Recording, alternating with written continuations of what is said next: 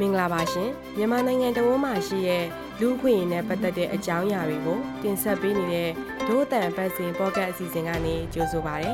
ဒီအစီအစဉ်ကို Frontier မြန်မာနဲ့ Foundation Hero တွေတို့ကတင်ဆက်ကြဖြစ်ပါတယ်ဒီတစ်ပတ်မှာတော့ပြိပခါတွေအတွင်းမှာနေထိုင်နေရတဲ့ကရင်ပြည်နယ်ကဒေသခံတွေကိုစစ်တပ်နဲ့ BGF ပူးပေါင်းအဖွဲ့တွေကလူသားတိုင်းအဖြစ်အသုံးပြုတာနဲ့တိန်းတဲ့ချီငွေညစ်တာတွေလုပ်နေတယ်လို့ဆွဆွဲတာတွေရှိနေပါတယ်။ ဒီဆောင်မကိုဒို့အတန်ရဲ့မိဖက်မီဒီယာဖြစ်တဲ့ KIC ရဲ့သတင်းထောက်စောလောကျူကတင်ဆက်ချပါတယ်။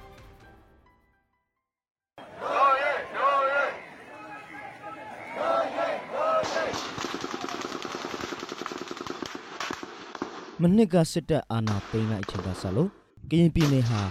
မတည်ငြိမ်တဲ့နယ်မြေတွေအထက်ကတစ်ခုဖြစ်လာခဲ့ပါတယ်။အချိန်တစ်နှစ်အတွင်းမှာစစ်တပ်နဲ့တော်လှန်ရေးအဖွဲ့တွေရဲ့တိုက်ပွဲ2400လောက်ဟာ ကရင်ပြည်နယ်မှာဖြစ်ပွားခဲ့တယ်လို့မြန်မာမဟာဗျူဟာနဲ့မူဝါဒလစ်လာရေး Institute INSP မြန်မာရဲ့အချက်လက်တွေရသိရပါတယ်။ပဋိပက္ခအတွင်းနေထိုင်ကြတဲ့ပြည်သူတွေဟာလက်နက်ကြီးတန်းနေအိမ်မိရှို့ခံရမှုတွေဖမ်းဆီးနှိပ်စက်တပ်ဖြတ်မှုတွေကိုကြုံရသလိုဘဝနဲ့စတေးပြီးလူသားတိုင်းအသုံးပြုခေါ်ဆောင်ခံရတာတွေသက်ရှင်မှုအတွက်ငွေကြေးပေးဆောင်ရတာတွေလည်းရှိနေပါတယ်။မေလအတွင်းကကရင်ပြည်နယ် ကြေးရွာတစ်ခုရဲ့ရွာသူကြီးအိမ်မှာတော့ရွာသားတွေစုဝေးခဲ့ကြပါတယ်။ရွာသားတွေရဲ့လုံခြုံရေးအတွက်ဘယ်ရွာလဲဆိုတာကိုတော့တို့အတန်ကဖော်ပြမထားပါဘူး။အဲ့ဒီရွာသားတွေကမကြခင်တုန်းကပဲသူတို့တွေဟာစစ်တပ်တစ္ဆာခံတဲ့ကရင်နယ်ကြားစောက်တဲ့ BGF ရဲ့ပေါ်တာဆွဲခံရပြီးလူသားတိုင်းအသုံးပြုခံရတယ်လို့ပြောပါတယ်။တော်လန်ရင်အဖွဲ့တွေရဲ့ချောင်းမြောင်းပြစ်ခတ်ခံရမှာဆိုတဲ့အတွက်စစ်ကြောင်းရဲ့အရှိအလဲအနောက်ဘက်တွေမှာ ရွာသားတွေကို အတင်းဖိအားပေးရှောက်ခိုင်းတယ်လို့ဆိုကြပါတယ်။လူသားတိုင်းဖြစ်ခေါ်ဆောင်ခံရသူတွေကတော့လန်တလျှောက်စစ်ကြောင်းကပစ္စည်းတွေကိုလည်းတဲဆောင်ပေးရပါတယ်။ရွေးချယ်ခံရတဲ့ရွာသားတွေမှာညင်ပန်ခွင့်မရှိပါဘူး။တောင်ရှိသူတို့ကတော့ဒီအဖောက်ခါဒူဒဝဝရီဟောလာကော်နယ်ဝေလေသူတို့လက်နက်ကြီးတွေအထုပ်ပူတွေတည်ပြီးတော့ 4K ကိုခေါ်သွားတာပဲသူတို့ကြားမှာသွားခိုင်းတယ်ဒါပေမဲ့စစ်ယူနီဖောင်းတွေဝတ်ခိုင်းတာတော့မရှိဘူး လူသားတန်းအသုံးပြုတာကတော့အဲ့လိုပေါ်တာဖန်ကတဲ့ကတော့လူသားတန်းသုံးတာပါသွားပြီ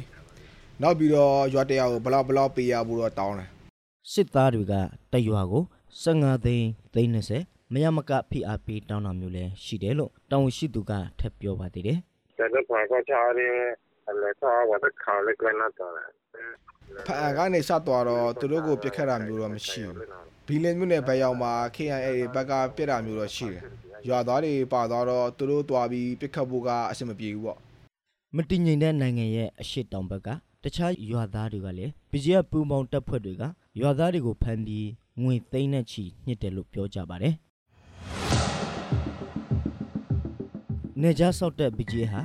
ဒီမိုကရေစီကြိုးပြုကင်းတက်မတော် DKB ကနေခွဲထွက်ပြီး2010မှာစတင်ဖွဲ့စည်းခဲ့တဲ့အဖွဲ့တစ်ခုဖြစ်ပါတယ်စစ်တပ်ရဲ့ထိန်းချုပ်မှုအောက်မှာ BGF လို့ပြောင်းလဲခေါ်ဆိုပြီး စီးပွားရေးအကျိုးစီးပွားလုပ်ကင်ခွင့်တွေစစ်တပ်ထံကနေရခဲ့ပါတယ်ထင်ရှားတဲ့လုပ်ကင်ခွင့်တစ်ခုကတော့ထိုင်းမြန်မာနယ်စပ်က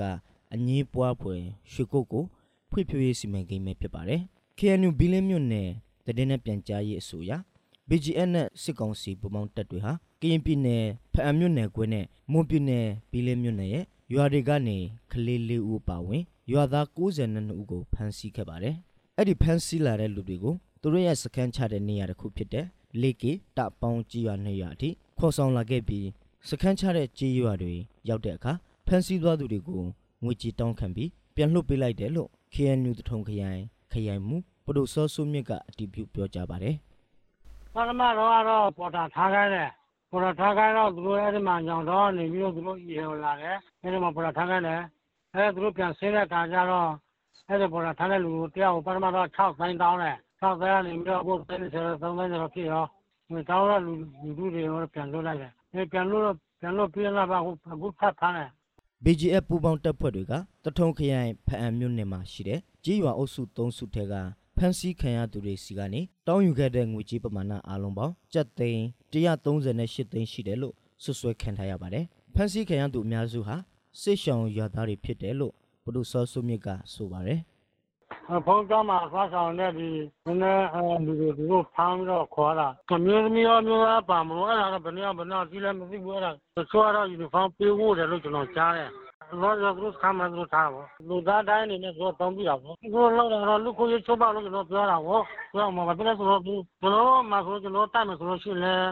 ဒီလိုအကွယ်မြူနဲ့လေအဲကိုကကိုလာပေါ့ဒီလိုကကွယ်ယူမဆိုလာတဲ့ခါလူကိုရချုပ်ပါတာပေါ့ လွန်ခဲ့တဲ့ဆယ်စုနှစ်များစွာကတည်းကစစ်တပ်ဟာနိုင်ငံတော်ဝန်ကပဋိပက္ခဖြစ်ပွားရာနေရာတွေမှာလူမဆန်တဲ့ဖျက်လက်ဖျက်ပြူဟာကိုကြစ်တုံးခဲ့ပါတယ်။အာနာမသိငင်ကာလတုန်းကလည်းစစ်ကောင်စီတပ်သားတွေကဝီလီယံခေါင်ဖျားတဲ့ဒေသတွေမှာနေမရှင်းလင်းရေးဆိုပြီးတော့ရွာလုံးကျမီးရှို့တာမတင်းကျစ်တာလူသားတိုင်းလောက်တာပေါ်တာဆွဲတာနဲ့ဒေသခံတွေစီကငွေညှစ်တယ်ဆိုပြီးဆွဆွဲခံရတာတော်တော်ကြာပါပြီ။ BGF ပူပေါင်းတပ်ဖွဲ့ဝင်တွေလူသားတိုင်းအုံပြုမှုနဲ့ပတ်သက်ပြီး အရှိတောင်တန်းဌာန BGF တိုက်နယ်3အတွင်းရင်မူဘုံမူကြီးစောချစ်သူကတော့ညင်းဆိုပါတယ်ပြီးတော့ကငွေကြေးတန်ရတာတို့ဘာတို့ကကျွန်တော်ပြန်စီခက်တာမတွေ့ရဘူးရောအဲ့ဒီပိုင်းမှာကျွန်တော်တို့ကပေါ်လူကြီးတွေလည်းကျွန်တော်မင်းတာသူတို့ကအဲ့လိုတပေးလေးဖက်လာတယ်ကျွန်တော်ပြန်မင်းတာမမတော့ဘောနော်သူတို့အဲ့လိုမျိုးဖက်ဆိုချက်တွေမှာမတွေ့ရဘူးငွေကြေးတန်ရတာတို့ဒီလူခေါ်တာတော့မှန်တယ်ကြီးကြံဝမ်းသက်ခန်းတာတို့ဘာတို့တော့မှန်တယ် လူသားတိုင်းအနေနဲ့အသုံးပြုတာဒါရှိတယ်လို့ပြောနိုင်လားရှိပါဘူးမရှိပါဘူးလောဝတ်တပင်ကနေပဲမဟုတ်တာတွေစောက်ပြောတာအခုခေတ်မှာကျွန်တော်တို့ပြည်ကြီးကပမာစစ်တမ်းနဲ့လက်တွေ့တဲ့ခါကျတော့ကျွန်တော်လုပ်တဲ့အရာအလုံးမှာဟိုပါပေါ့နော်နည်းနည်းလေးအကြီးကြီးထွင်ပြီးတော့ပြောတာမျိုးပါကောင်းပါလိမ့်မယ်။ဘာဖြစ်လဲဆိုတော့အခုကဒီပြည်သူတွေအားလုံးကိုဟိုပြောမယ်ရင်တနိုင်ငံလုံးသတ်တာတမတော်မုံနေတဲ့အချိန်ကာလမှာကျွန်တော်ကတမတော်နဲ့သွားပြီးတော့ မိတ်ဆက်လုပ်တဲ့ခါကျတော့ အဲ့ဒါတကောင်ပုတ်တလီလုံးပုတ်သွားတဲ့သဘောတော့ ပါနိုင်တယ်လို့တော့ ကျွန်တော်အဲ့လိုမျိုးတော့ မြင်ပါတယ်။မြောက်ဒီမြို့နယ်က ရွာတွေမှာလည်း BGF က ငွေတောင်းတာတွေရှိတယ်လို့ဆွဆွဲခံရတာနဲ့ ပတ်သက်ပြီးတော့လေဘုံမူစောချစ်သူကတော့ညင်းထားပါသေးတယ် အခုကျွန်တော်ရဲဘော်တွေကတလောက်ဟိုမဟုတ်ဖို့နည်းတော့ပတ်တစ်ထောင်ဟိုတော်ရတယ်မဟုတ်ဖို့ရတယ် ပြီးတော့ အဲ့ဒီမှာကြေးရွာထဲမှာလည်း ကျွန်တော်တို့ဒီကွင်ကွင်လုံးမှာတလောက်အနည်းဆုံး ပတ်ငွေ3000 4000ကျွန်တော်တို့ပတ်ဖို့တဲ့ပညာရေးပတ်ကျက်တွေ အခု ဒီတောင်ပွင့်တဲ့ဟိုကာလမှာဆို ကျွန်တော်တို့ပတ်ငွေ340တော့ဟိုပေါ့ကျွန်တော်တို့ပတ်ဖို့တဲ့ကုတ်ကိုရဲ့ area ရွာပေါင်းဟို16ရွာမှာ မဟုတ်ပါဘူး အဲ့ဒါတော့ မဟုတ်ပါဘူး ရဲဘော်တယောက်ကို ကျွန်တော်တို့ဟာဟိုပေါ့နော်လက်ချစနစ်နဲ့ပဲလက်ချစနစ်က သူတို့လာတာဟိုပေါ့နော်ကျွန်တော်တို့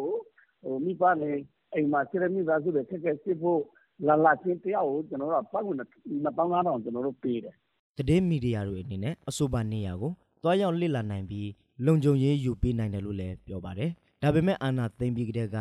တည်င်းထောက်တွေကိုဖမ်းဆီးနှိပ်စက်တပ်ဖြစ်တာတွေလုပ်နေတဲ့စစ်ကောင်စီနဲ့ရင်းနှီးတဲ့ဆက်ဆံရေးရှိနေတာကြောင့်ဒီကန့်လန့်မှုကိုလက်ခံဖို့တည်င်းထောက်တွေတတိထားရမှာပါ။လူသားတိုင်းအုံပြုမှုမှာအရက်သားတွေကိုအသက်ဆုံးရှုံးစေနိုင်ပြီးတန်ရာအပင်းထန်ရစေနိုင်တာကြောင့်နိုင်ငံတကာလူသားချင်းစာနာမှုဥပဒေကိုချိုးဖောက်ရရောက်ပါတယ်။ဒါအပြင် နိုင်ငံတကာရာဇဝတ်မှုခုံရုံးရဲ့1998ရောမဥပဒေအရ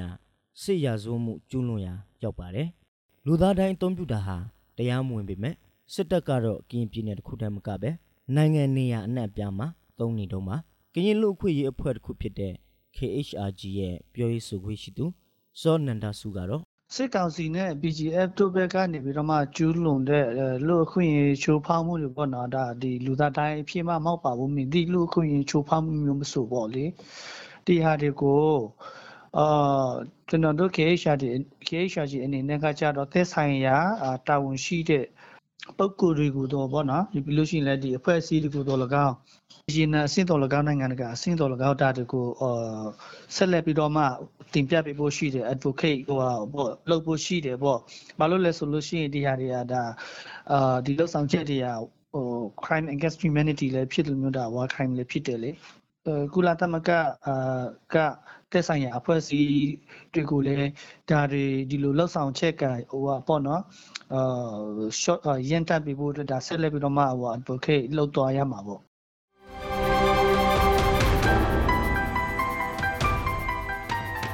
အခုတင်ဆက်ပေးခဲ့တဲ့အစီအစဉ်ကိုနားဆင်ကြကြရလို့ကျင်းနှက်မယ်လို့ဒို့အတန်အဖွဲ့သားတွေကမျှော်လင့်ပါတယ် ဒီဆောင်းပါးမှာလုံခြုံရေးအခြေအနေတွေကြောင့်နာမည်တချို့ကိုအသုံးမပြုကြပါဘူး